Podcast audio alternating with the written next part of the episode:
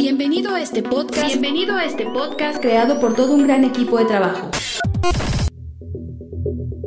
Permíteme presentarnos. Esfuerzo y Valor es una congregación que profesa la sana doctrina. La iglesia es liderada por el pastor y apologista Víctor Manuel Banda, quien con más de 32 años en el campo ministerial ha logrado mediante la gracia de Dios y un esfuerzo constante llevar a casi todo el mundo el Evangelio de Cristo. Nuestro objetivo como equipo es que cada oyente en este podcast sea beneficiado, llevar hasta sus vidas el alimento espiritual, pero sobre todo que conozcan más profundo a Dios y crezcan de manera constante en su caminar cristiano.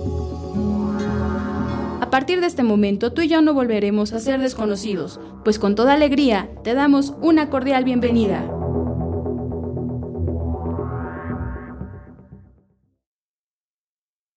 Vamos a abrir el libro de Eclesiastés, capítulo 4. Dice el versículo 1. Me volví y vi todas las violencias que se hacen debajo del sol. Y he aquí las lágrimas de los oprimidos, sin tener quien los consuele. Y la fuerza estaba en la mano de sus opresores, y para ellos no había consolador. Y alabé yo a los finados, los que ya murieron, más que a los vivientes, los que viven todavía y tuve por más feliz que unos y otros al que no ha sido aún, al que no ha visto las malas obras que debajo del sol se hacen. Le pedimos al Señor que le envíe sus bendiciones sobre su santa palabra. Pueden sentarse, hermanos. El título del estudio de esta tarde lleva por nombre Enfrentemos y superemos el sufrimiento.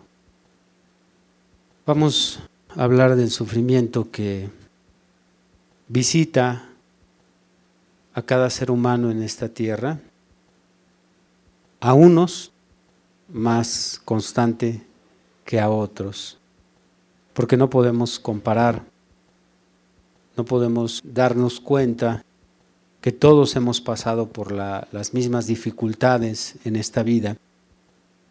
Salomón, siendo un hombre tan sabio y tan preparado, tampoco él logró darse cuenta de todo lo que había aquí bajo el sol. Lo único que sí concluyó, que leímos aquí en este capítulo, es que él se dio cuenta de todas las violencias, de lo que mucha gente está siendo oprimida de lo que mucha gente pasa. Y resume Salomón al final. Y creo que es mucho mejor el sepulcro que la vida.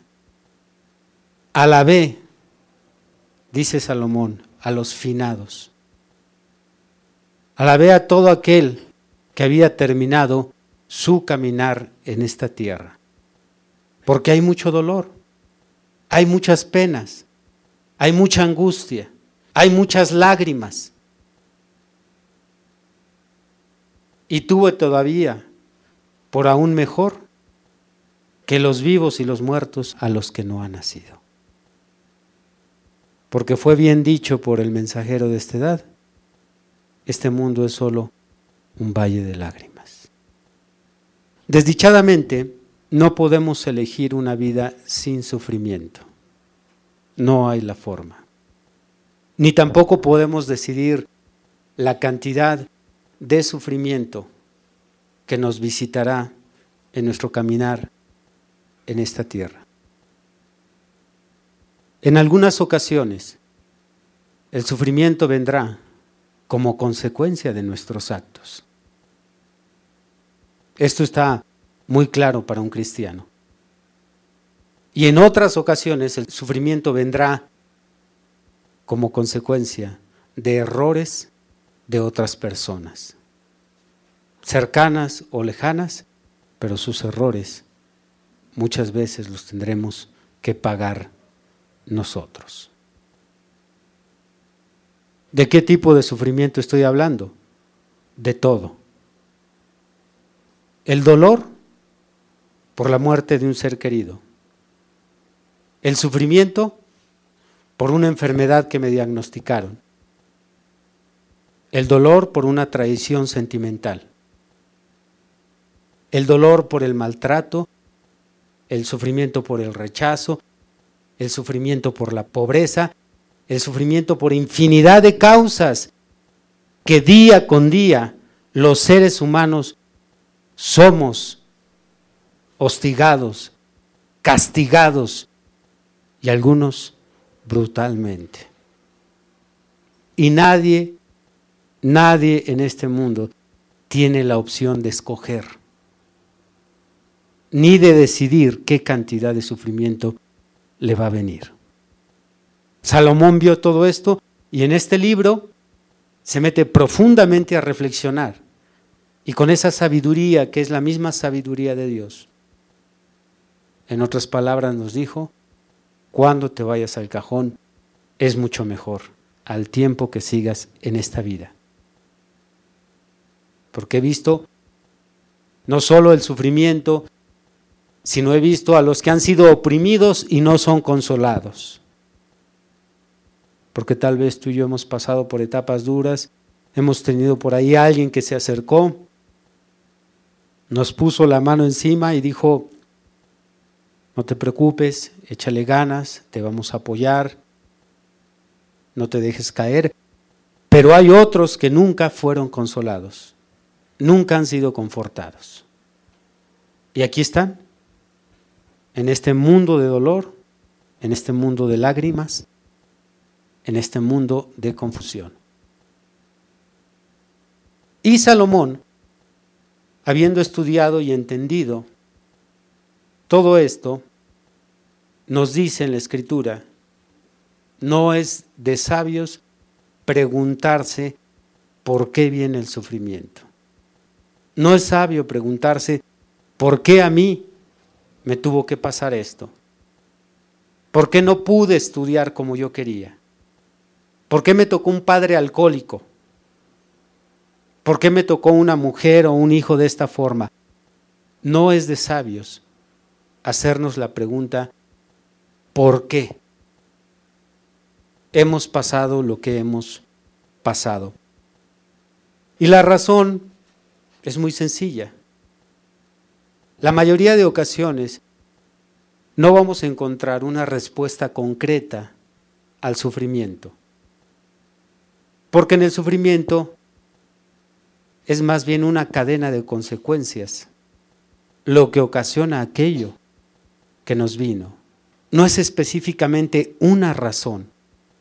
No es algo que podamos señalar, esto es lo que causó el sufrimiento, sino más bien atrás de aquello que aparentemente es lo primero que encontramos como respuesta al sufrimiento, atrás de aquello hay otra cosa. Y atrás de esa otra cosa hay más cosas. Por eso no es sabio preguntarse, ¿por qué pasé esto? ¿Por qué sufrí aquello? ¿Por qué me vino lo otro?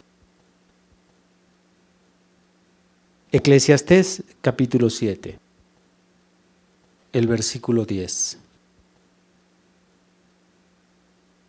Nunca digas, ¿cuál es la causa de que los tiempos pasados fueron mejores que estos? Porque nunca de esto preguntarás con sabiduría.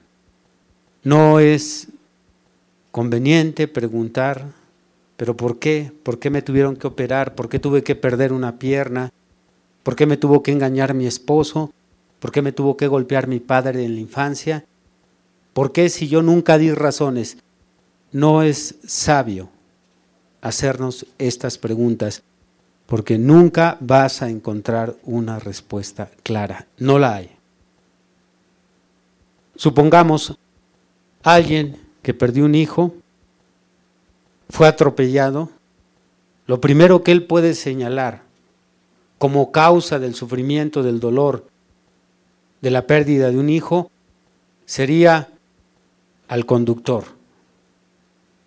Pero no sabemos por qué causas el conductor lo atropelló. Tal vez el carro le fallaron los frenos. Tendríamos que irnos entonces del conductor con el mecánico del conductor. Y si fuéramos más allá le diríamos, oiga, usted dejó mal los frenos del carro este señor y por esa causa ese señor atropelló a mi hijo y por eso estoy sufriendo.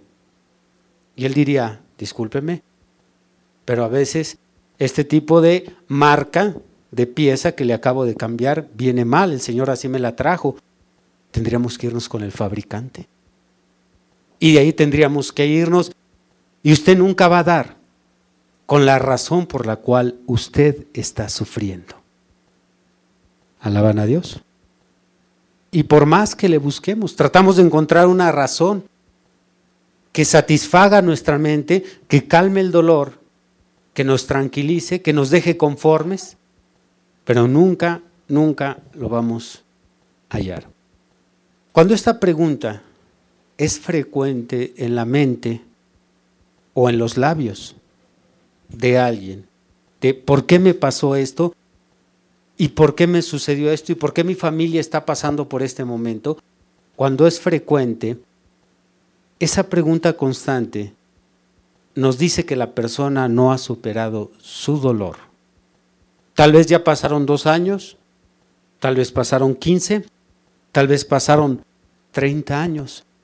Y si esa pregunta todavía está, ¿por qué me vino?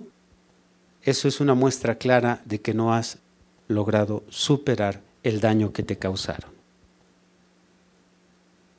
No has logrado superarlo y lo que no sabes es que nunca lo vas a superar mientras no decidas enfrentarlo.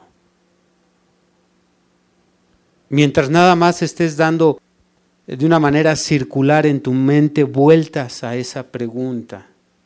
Si hubiera sido así, si hubiera sido así, si hubiera sido lo otro, no lo vas a superar. Para lograr superar el dolor o el sufrimiento que hemos pasado o que tuvimos o el daño que nos hicieron, tenemos que tomar la decisión firme de hacerle frente y resolverlo de una manera adecuada. Porque hay otros que quieren resolver eh, lo que están sufriendo, pero no de la forma adecuada. Y es por eso que les vienen tantas ideas a la cabeza, pero hacerle frente como cristianos y aún también para los no cristianos y decidir resolverlo de una manera adecuada. Porque el sufrimiento ciertamente no es una elección, este llega sin que lo buscamos, llega sin que nos hayan preguntado, pero la actitud que tomamos ante el sufrimiento sí es una elección. Tú eliges cómo actuar ante el sufrimiento, ante el dolor y ante el daño que te han causado. No puedes estar actuando mal justificándote con lo que te hicieron. Porque yo sé que en esta tarde habemos muchos que hemos sido dañados de diferentes formas y no estamos actuando como otros, que reniegan, se quejan, se la pasan incluso hasta atacando a Dios, viven en un mundo de odio, viven en un mundo de confusión. Ni tú ni yo pudimos escoger lo que nos iba a venir. Y si nos hubiera dado a escoger, yo creo que hasta hubiéramos escogido mal. Si se nos hubiera dicho, ¿qué escoges? ¿Tener un padre que te abandonó o que te golpeó toda la vida? ¿O escoges sufrir esta enfermedad? Yo creo que hasta eso hubiéramos escogido mal. Pero bueno, no se nos preguntó. Ya lo pasamos. Sufrimiento no es elección, pero tu actitud ante lo que te hicieron, sí la eliges tú. Nadie más puede elegir cómo actuar ante el sufrimiento, sino solo uno mismo. ¿Alaban a Dios? Tú decidirás si quieres escapar de esta cárcel del dolor que estás pasando, o poder irte, aguzanarte en el deseo de venganza, en el resentimiento, en el coraje, en la amargura, en las quejas, podrirte ahí en tu cárcel interna, como actualmente muchas personas se están pudriendo internamente por dentro, por el daño que les hicieron. Cada quien determina su actitud. La actitud no es una acción controlada desde afuera. La actitud la manipula uno con sus sentimientos y con sus pensamientos. Por eso tú le puedes dar vuelta a tu actitud. Deja de justificarte en el tamaño del daño que te causaron. Deja de justificarte en el dolor que estás pasando. Si quieres escapar de tu cárcel, vas a tener que decidir enfrentarlo, enfrentar lo que has sufrido, superarlo y vencerlo. Es todo un reto. Es todo un reto. Escapar del sufrimiento interno es mucho, pero mucho más difícil que de cualquier daño o sufrimiento externo que pasemos. Es más fácil que te recuperes de una operación, tal vez una operación muy delicada, a lo mejor te abrieron todo tu pecho, toda tu espalda, a lo mejor te amputaron una parte de tu cuerpo, una pierna, un brazo. Bueno, es más fácil que te recuperes externamente que internamente. Las heridas y los daños internos, aparte de que son más difíciles de cicatrizar, tardan mucho más tiempo. Vamos a estudiar las razones por las cuales normalmente una persona no puede superar el daño interno que le han causado. Y vamos al mismo tiempo ver en estas razones por qué es muy complicado que una persona pueda salir adelante con el daño que le causaron en su vida. Puede ser que tu lista sea corta, puede ser que sea larga. Puede ser que tú digas, uy hermano, yo tengo de todo. Yo tengo golpizas desde pequeño, yo tengo pobreza, yo tengo hambre, yo crecí solo, a mí me echaron de la casa, luego a mí ninguna mujer me aceptaba y total cuando me aceptó me engañó. Puede ser que tú tengas una lista amplia, no importa el tamaño de tu lista, si tú decides hacerle frente al sufrimiento y cambiar de actitud, lo puedes superar. Lo puedes superar. Y más como cristiano, porque con Cristo somos más que vencedores. Bien, vamos a ver las siguientes razones por las cuales muchos no logran superar el sufrimiento interno que están viviendo. Número uno, porque uno nunca podrá superarlo solo. Te hayan hecho lo que te hayan hecho, tú solo nunca podrás superarlo. Se necesita una segunda persona que entre en acción para que te pueda ayudar a salir de eso. Las razones, más que obvias. Tu corazón está lastimado y no se encuentra en cordura. No estás hablando sentimentalmente en tus cabales para que tú puedas manejar el problema. Estás herido. Es como una persona que atropellan. No podemos esperar que si le atropellaron él solo se levante y se vaya hablando de un atropellamiento aparatoso. Tiene que venir alguien a levantarlo. Si se rompió un hueso, tiene que venir alguien a vendarlo, lo trepan en la camilla y de ahí se lo llevan. Bueno, cuando estamos hablando de un daño muy grande interno, uno solo nunca podrá superarlo. Y muchas personas, pues se les hace complicado buscar ayuda. Ellos mismos quieren salir por su cuenta adelante en el problema. Y es por eso que nada más están dando vueltas al asunto y pasan los años y pasan los años y nosotros nos daremos cuenta que están en la misma zanja. La persona ideal, te puede ayudar cualquier persona que tenga pues madurez, que sea centrada, pero la persona ideal para ayudarte es un ministro del Evangelio que esté preparado en el terreno de la consejería. Tiene que ser alguien que esté preparado, porque también hay ministros, hay pastores, hay predicadores que no están preparados en el terreno de la consejería, hablando de, los problemas cotidianos que puede vivir una persona. La persona calificada es el ministro porque él, aparte de sus conocimientos que tiene, es asistido por el Espíritu Santo. Yo digo, un psicólogo es una persona también preparada, pero pues ellos no cuentan con la intervención del Espíritu Santo, porque usted nunca verá que cuando entra con el psicólogo le dice, vamos a orar. O déjeme ver qué dice la Biblia. Él lo va a ayudar en las medidas de su conocimiento, lo cual está bien. Pero cuando hablamos de algo que realmente tenga una garantía, tenemos que meter al Señor en el asunto. Porque solito no vas a poder. Repitan, yo solito, Me, muero. Ahí te mueres en tu cárcel interna, ahí solito. Proverbios 20, versículo 18. Los pensamientos con el consejo se ordenan y con dirección sabia se hace la guerra. Cuando alguien es dañado, su cabeza está hecha un desastre. Está hecha un desastre. Hace tiempo les compartía, tendrá tal vez como unos dos años, fui a visitar a, a un ministro del Evangelio en el mensaje, que tenemos muchos años conociéndonos, y me platicaba que no tenía mucho tiempo, que acababa de llegar de Veracruz porque fue a ver un pastor allí en Veracruz que le mataron a su hermano. Usted sabe cómo las personas de pueblo arreglan las cosas. Pues se lo mataron, creo que fue a machetazos.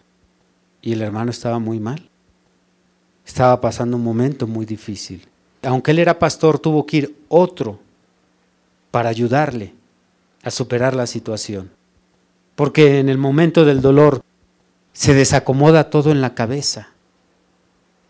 ¿Qué hago? ¿Lo mato? ¿Qué hago? ¿Le pago a alguien para que lo mate? Vienen muchas cosas a la mente. Hay un desorden. El corazón no está cuerdo. No estamos en nuestros cabales cuando estamos lastimados. Por eso yo siempre he aconsejado, nunca tomen decisiones cuando sus sentimientos están alterados nunca tomen decisiones. Si están lastimados, no es el momento de decidir. Si están muy contentos, tampoco es el momento de decidir. Nuestro estado de ánimo tiene que estar pasivo. Tenemos que estar tranquilos para que la decisión sea tomada por la mente y no por el corazón. Y el corazón lastimado no va a tomar buenas decisiones. Necesitamos a alguien externo que no esté afectado por el mismo daño, que esté bien, que esté cuerdo y que nos ayude. Si este pastor no hubiera sido asesorado, no sé cómo hubiera arreglado el hermano las cosas. Porque aunque somos cristianos y somos pastores, somos carne. Y seguimos sintiendo y nos duele. Y entramos en situaciones bajo presión. Pero Salomón nos dice que con el consejo se empiezan a acomodar los pensamientos. Llega alguien fuera de nosotros y nos dice, no es por ahí. Si vas y lo matas, eso no va a revivir a tu hermano. Vas a terminar en la cárcel. Te vas a quedar sin familia. Te vas a alejar del camino del Señor. Va a suceder esto y esto el que está fuera del problema está en cordura para poder aconsejar mejor al afectado. Por eso es difícil. Por eso es muy complicado, pero debes de saberlo en este primer punto, nunca podrás superarlo tú solo. Necesitas ayuda. Necesitas un experto, alguien con capacidad tanto natural como espiritual, para que pueda tomarte de la mano y gradualmente te vayas sacando. Pero como muchas personas se meten en su calabozo y se cierran y no, yo no quiero saber nada, a mí nadie me diga nada, no se metan conmigo, déjenme en paz. Ah, bueno, ahí púdrete. Ahí púdrete solito. Ahí vive tu infierno encerrado solito, solita.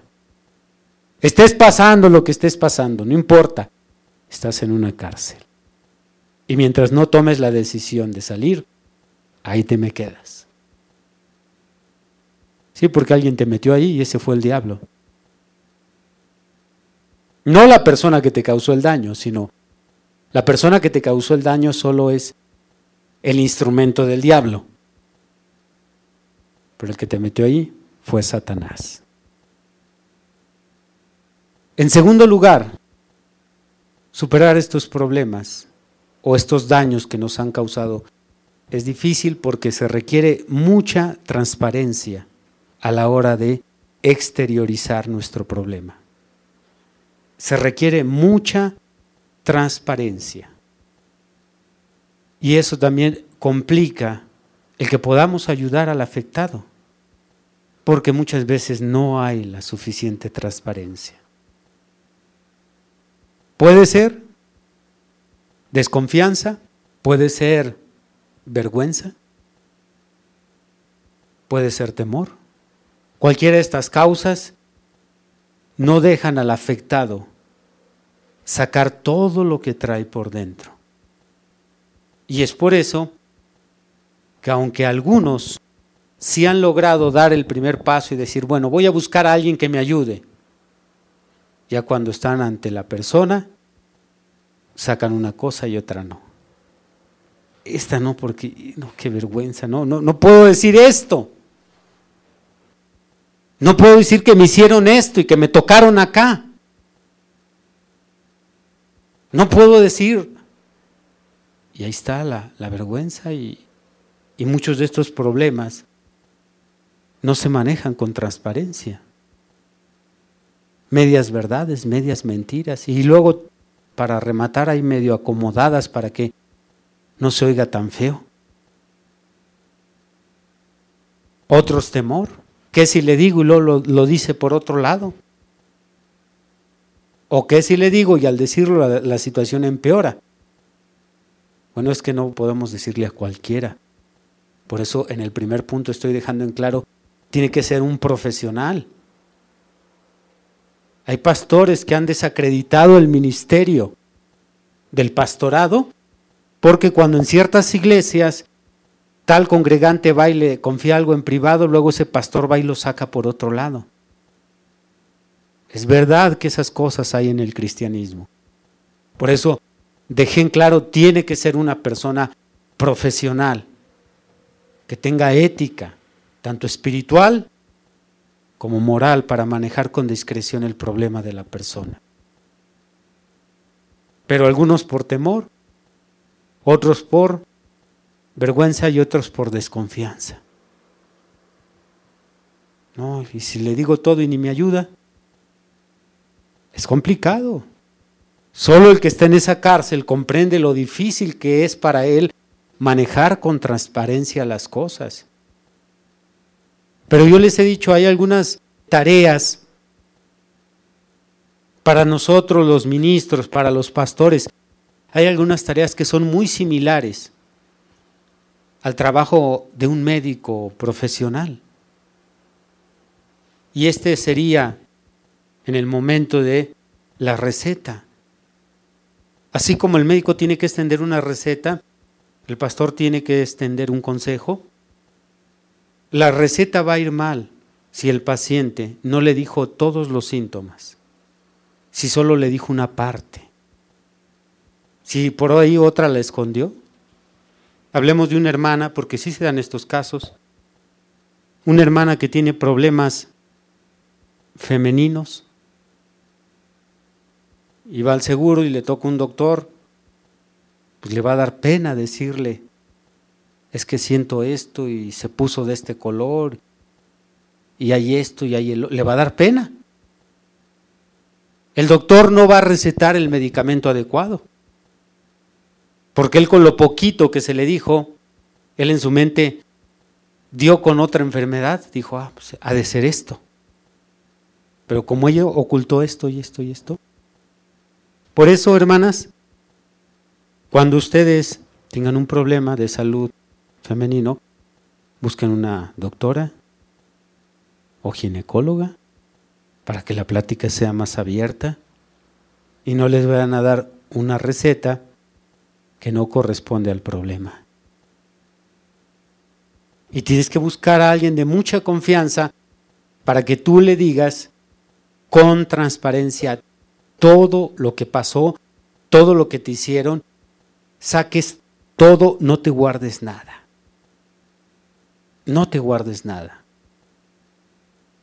Yo lo he experimentado porque les quiero comentar esto.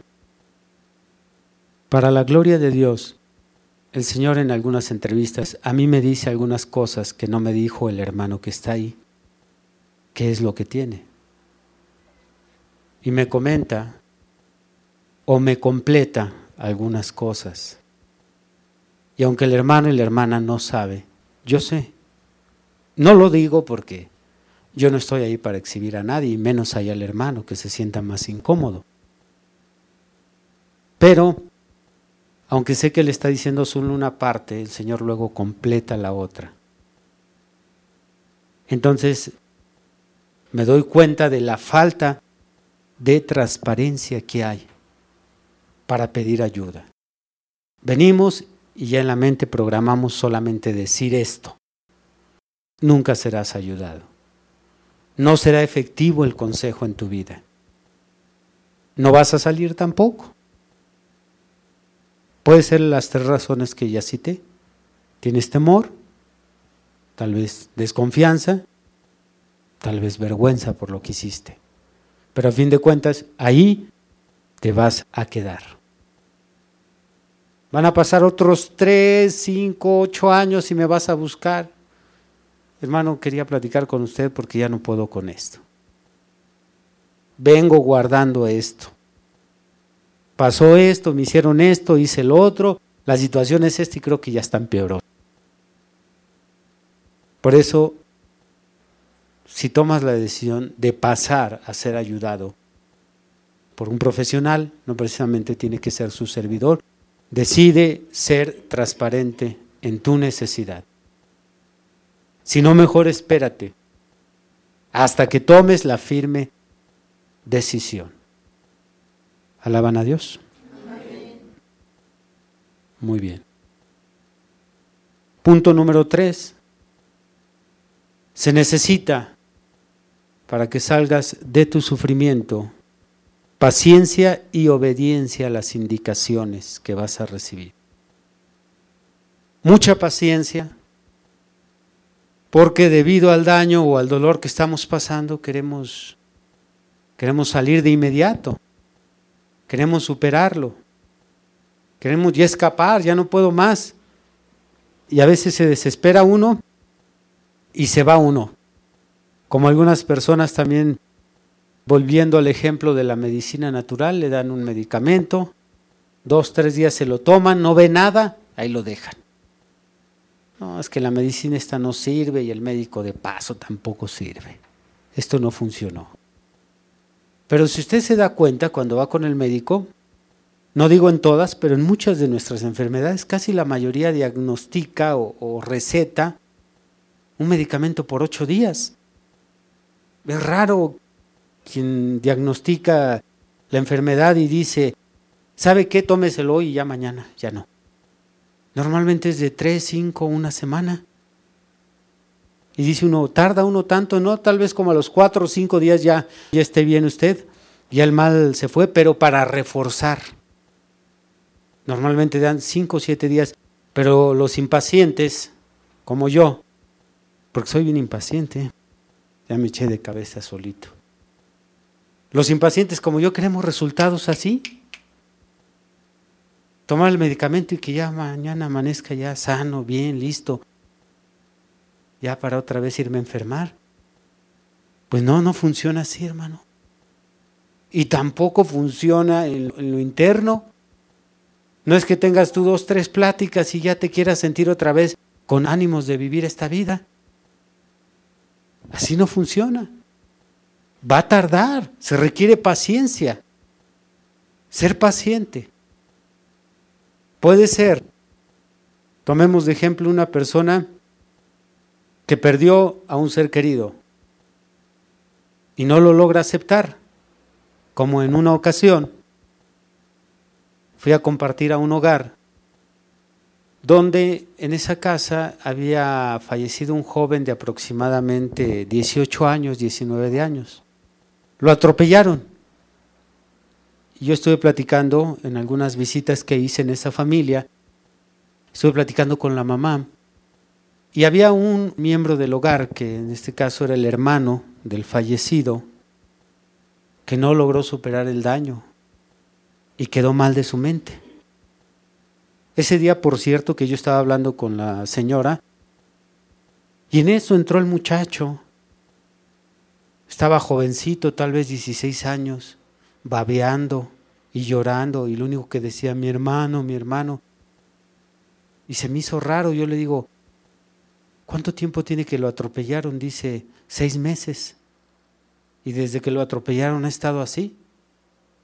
Ha estado así porque él decidió estar así. Porque el tiempo de luto, para que una persona vaya saliendo de su dolor, de la muerte de un ser querido, es de, de un mes a tres meses. Véalo en la Biblia. De un mes a tres meses. Vea cuánto lloraron a Jacob, cuánto lloraron a José. Quien se queda más tiempo es porque él decidió quedarse contemplando su dolor. Él decidió, él lo escogió. Esa frase les tiene que quedar bien clavada. Sufrimiento no es opción. Actitud ante el sufrimiento sí la escoge uno. Bueno, desde joven, seis meses que perdió a su hermano y seguía ahí. Mal. Y mal, y mal, y no sé, eso, eso fue hace algunos 18 años. No sé si regreses a casa y todavía sigue igual. Y si sigue igual, es porque él así lo decidió. Porque tenemos otros que han perdido tal vez a alguien todavía más estrecho. Yo sé que un hermano de sangre es alguien estrecho, pero no es lo mismo perder a un hermano que perder un hijo. Es más fuerte perder un hijo. Y hay quienes han perdido un hijo y de una manera muy dura, muy difícil, ya no de muerte natural, hablar de una madre ya grande que perdió a su hijo a los 50 años o a los 50, no, perder un hijo a los 10, 12 años y a los 3 meses, 4 meses, siguen su, su curso en esta vida normal. Pero ellos decidieron superarlo. Ellos decidieron enfrentar su dolor y salir adelante. He tratado infinidad de casos en los 22 años que llevo en este ministerio. Casos de infidelidad donde él se mató. Ah, bueno, si esa es la opción que él tomó. Él la escogió. Y tengo otros casos donde él ha decidido enfrentar su dolor, manejarlo con sabiduría y salir adelante. Porque usted va a encontrar de ambos lados donde quiera que usted vaya, va a encontrar personas que están en ambos lados. Personas que se han enfermado y ahí están renegando de su enfermedad. Personas que están enfermas y ahí van al trabajar. Van y vienen y llevan su vida normal. Personas que también han perdido un ser querido y ahí están como este joven.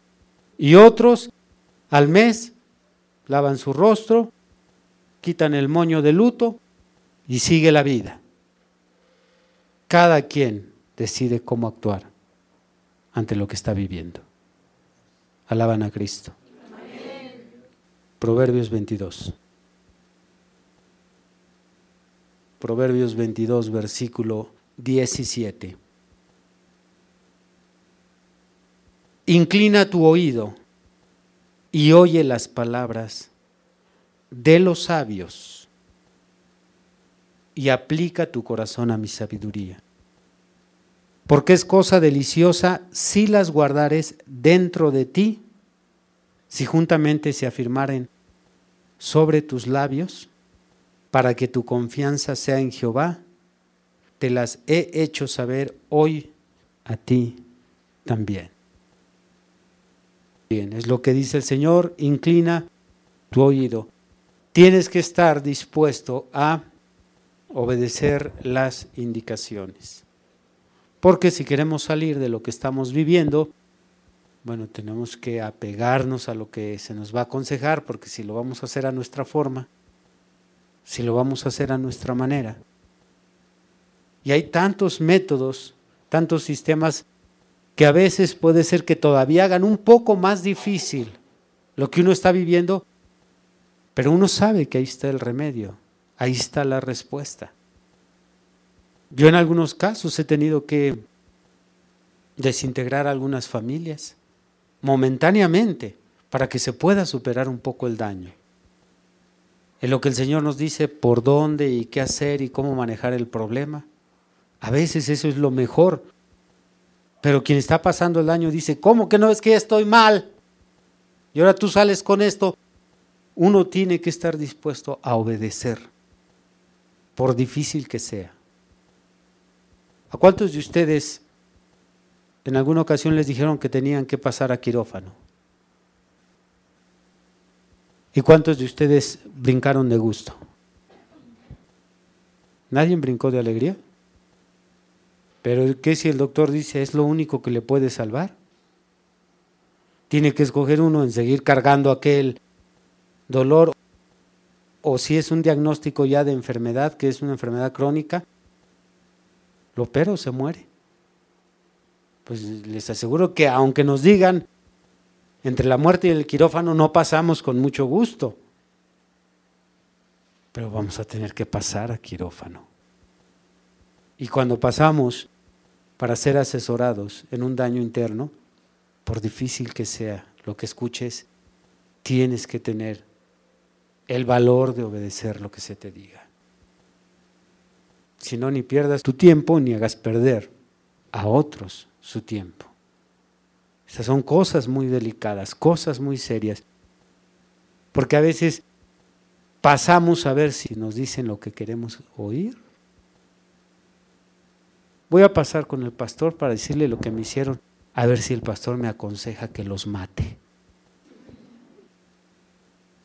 Dile al de al lado, ¿cómo se te ocurre? Dile, por favor, ¿cómo se le ocurre? Ni que yo le diga, sí, hermano, vamos a comprar una pistola aquí, la iglesia levanta una ofrenda, compras una y vas y lo matas.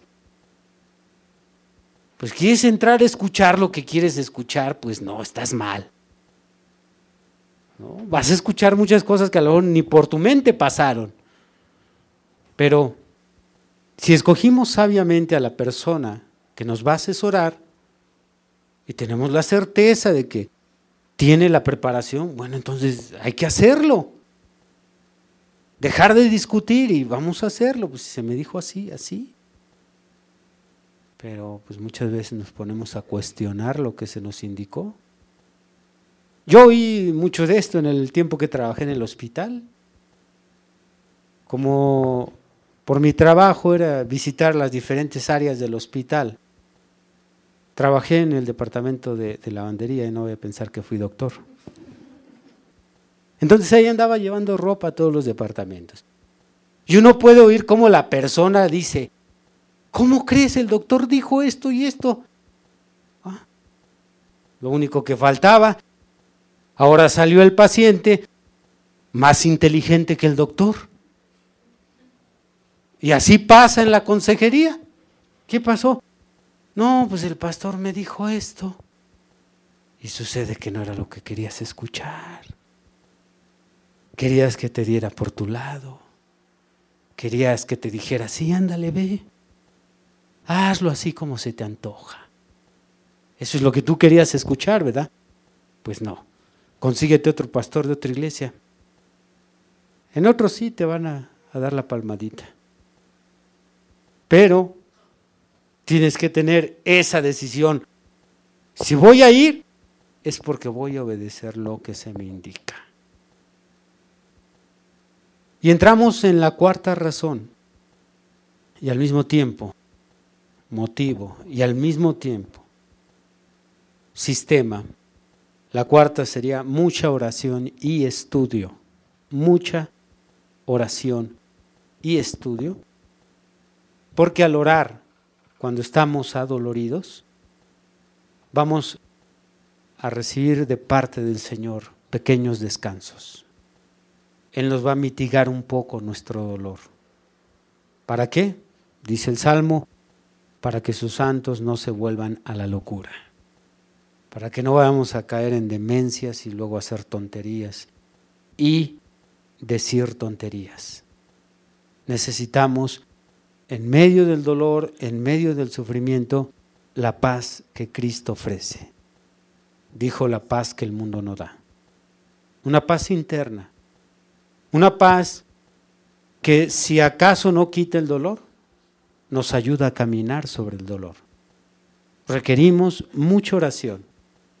Entonces, en la oración te estarás refugiando en Dios para que te dé las fuerzas necesarias para pasar la tormenta, para pasar por el fuego, para que se cumpla la escritura que dijo Isaías.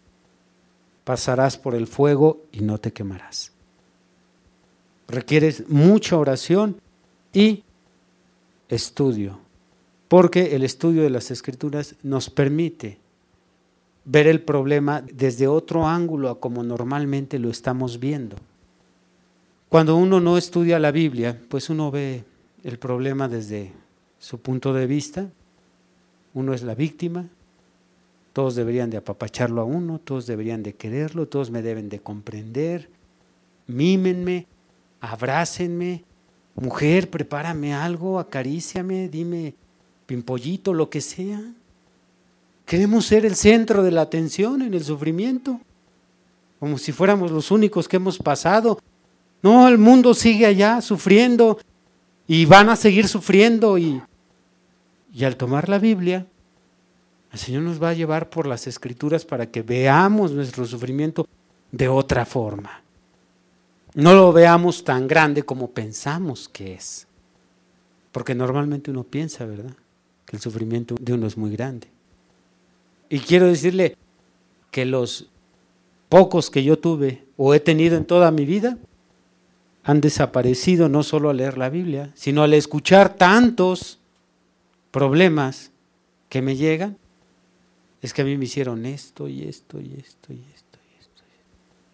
Supongamos, viene una hermana y me dice, hermano, es que usted no me entiende, usted minimiza mi dolor, pero es que a mí me violaron, hermano. Tenía 18 años y allí en la calle dos hombres me agarraron, me forzaron y... ¿Por qué es para ella tan difícil superar eso? Porque ella no sabe que a otra la violaron de chiquita, no de grande. Si ella viera su situación ante esta otra, se minimiza. No es lo mismo una señorita que es violada a una niña que es violada.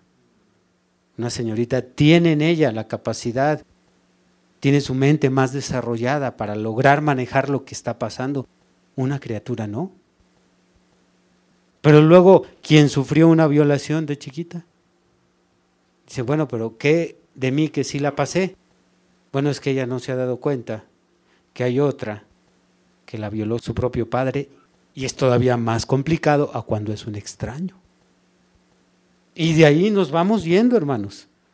Y nunca vamos a encontrar una regla o una escala para medir. Este fue más duro, este fue más fácil, este es más sencillo, este se nos complica. Porque a esto le tenemos que sumar la capacidad de resistencia de cada persona.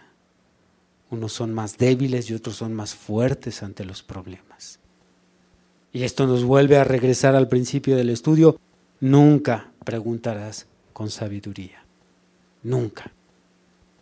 Haciendo alusión a cómo otros están sufriendo, mucho más que nosotros.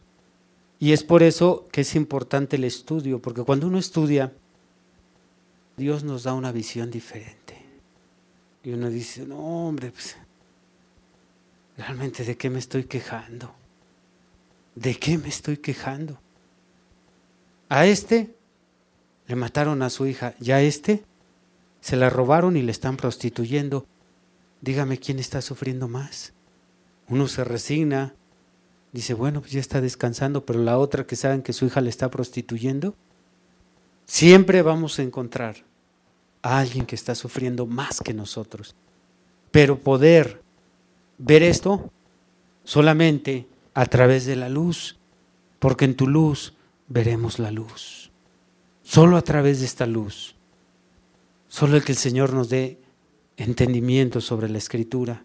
Y cuando vayamos a ella, entonces verán que el Espíritu Santo a través de la lectura nos para en una esquina donde uno dice, ay Dios mío, llevo tanto tiempo muriéndome con esto que estoy pasando. No es posible. No es posible. Yo creo muchos de nosotros les hemos dado moralejas de este tipo a nuestros hijos. Cuando se sientan a la mesa y no quieren comer, hijo, come, porque en otro lado hay personas que quisieran tener esa comida. Pues ahora sí apliquémoslo a nosotros. Que yo mismo me diga, Víctor, levántate, pues en otro lado hay gente que ha sufrido más que tú. Y le han hecho cosas peor que las que te han hecho a ti.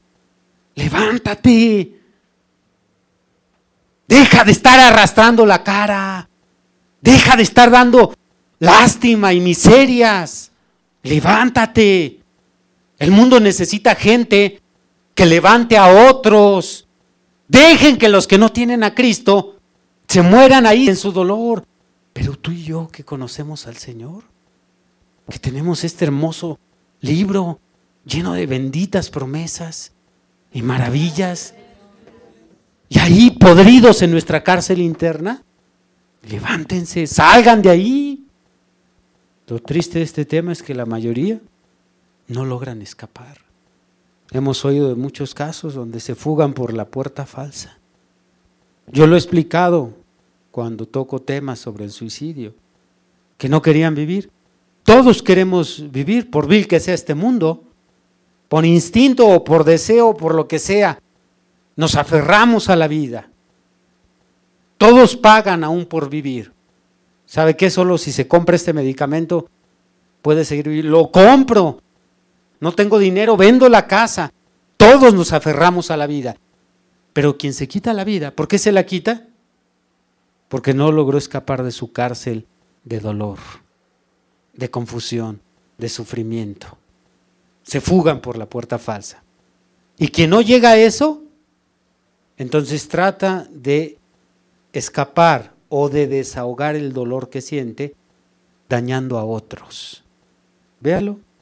Una persona afectada normalmente descarga lo que trae con otros, su odio, su deseo de venganza, todo lo que está pasando, busca en quién descargarlo. Lamentablemente la mayoría de veces las víctimas son los niños. En ellos muchos descargan su odio, su rabia, su coraje. Apenas el día de antier estaba platicando con un hermano de aquí de la iglesia y me comentaba de un pariente cercano de él. Es mujer, falló, se metió con un hombre. Este hombre ya tenía su familia, le dejó un hijo y esta mujer descargaba toda su frustración con la criatura. La golpeaba, este hermano la vio, la golpeaba brutalmente hasta que a los 10 años la niña no pudo más y se fue de la casa. Quien no escapa de su dolor, en alguien va a descargar su dolor. Lo va a golpear, lo va a maldecir, lo va a ofender, porque no haya la salida. Otros en el alcohol, otros en la droga, pero a fin de cuentas, difícilmente alguien logra ver de frente el sufrimiento y buscar la ayuda adecuada, buscar el sistema adecuado para lograr salir. Recuerda, nadie puede hacer nada por ti más que tú. Ni siquiera Dios te puede ayudar si tú no actúas. Él te ayudará en cuanto tú actúes de acuerdo a su palabra. Pero ni siquiera Dios te puede dar tu libertad mientras tú no tomes la decisión, una actitud firme, una actitud valiente en decir, Señor, llegó la hora de enfrentar esto.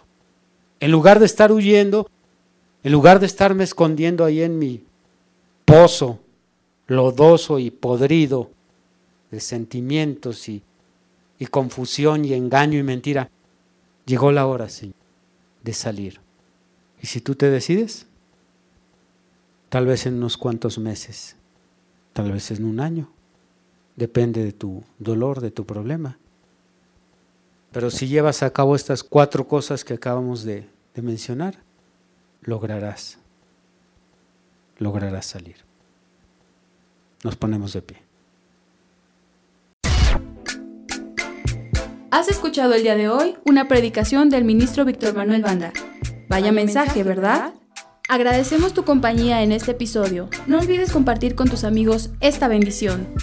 Además podrás escuchar predicaciones exclusivas en nuestra cuenta de Patreon, donde nos encuentras como Esfuerzo y Valor.